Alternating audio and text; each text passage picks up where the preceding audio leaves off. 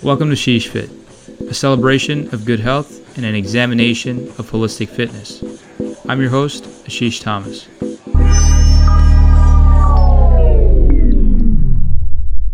Organic foods are any food product that has been certified by the USDA or United States Department of Agriculture to meet the criteria for agricultural and animal husbandry practices. Some of the practices of organic production noted by the FDA include the use of manures, crop rotations, as well as an emphasis on biodiversity and a reduction in synthetic pesticides and fertilizers. On the contrary, conventional foods are characterized by heavy pesticide use and concentrated animal feed. Now, the conversation on whether or not organic foods are beneficial has been prevalent for some time, and it's certainly important to consider during our stops to the grocery store. I mean, something has to be different. Organic foods are costlier, they have a fancy label, and many grocery shoppers themselves are readily picking up organic produce. To fully understand what organic actually means, though, I think a brief history lesson could be helpful. To start, maybe it's important to go over how conventional farming in its functionalist glory came about. How did we get so organized and capable of producing so much quantity of food? Well, conventional farming was popularized during World War II. Food shortages during that time forced advancement in fertilization and pesticide use. Conventional farming is a very productive form of farming, but it's also damaging and brings about uncertainties. Many of the effects of conventional farming are unknown and could potentially be harmful. It may be dangerous to use pesticides and GMOs or genetically modified organisms without fully understanding the side effects. Now, on the other hand, the ideas of organic agriculture were developed in the early 1900s they involved using animal manures and biological pesticides for an improved farming system. These concepts had existed for some time before the term organic farming was coined in the 1940 book Look to the Land, which promoted a more natural farming approach. The idea of organic farming gained more steam after Rachel Carson's Silent Spring highlighted the extent of environmental damage caused by insecticides.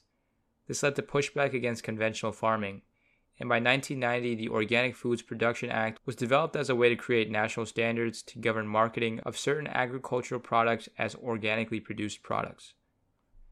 The USDA put forth the National Organic Standards on Organic Production and Processing in 2002. With all that said, we have to actually determine what this USDA sign means. This seal can be used on products that are 100% organic as well as products that are organic. To be 100% organic, all ingredients and processing aids in a product should be certified organic.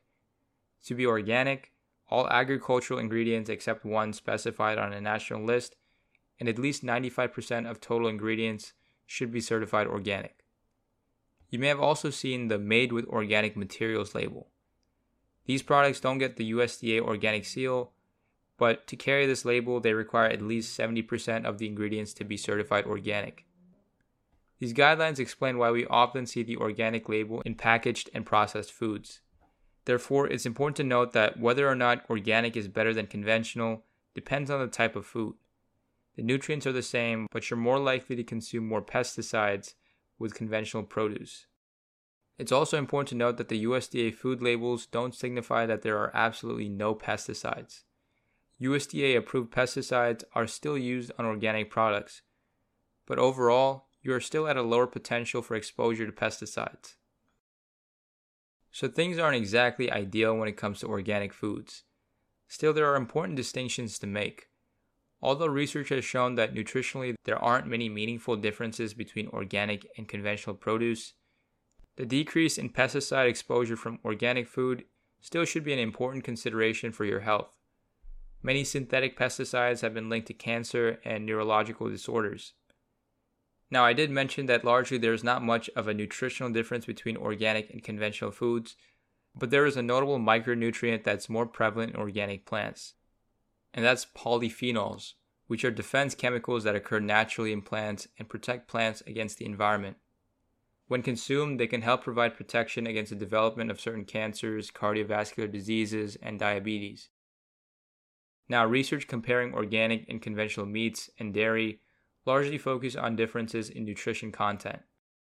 Organic meats have 47% higher levels of omega 3 polyunsaturated fatty acids than their non organic counterparts. This is a notable increase, but the omega 3 fatty acids in meat is so low that it doesn't matter much. With all that said, I go with organic foods, especially if they're foods that I often eat. When I hear news like according to the CDC, around 80% of urine samples collected in the United States have traces of cancer linked weed killer Roundup, I want to be careful. It's well worth the price for me, even if nutritionally there aren't many benefits. That said, some of the reasons why people are vowing to eat organic foods may be overblown. For example, organic farming doesn't necessarily lead to better working conditions for the farmers. The requirements of the organic farming approach lead to workers performing more physical work and working longer. Consumers also have to deal with the high cost of organic food.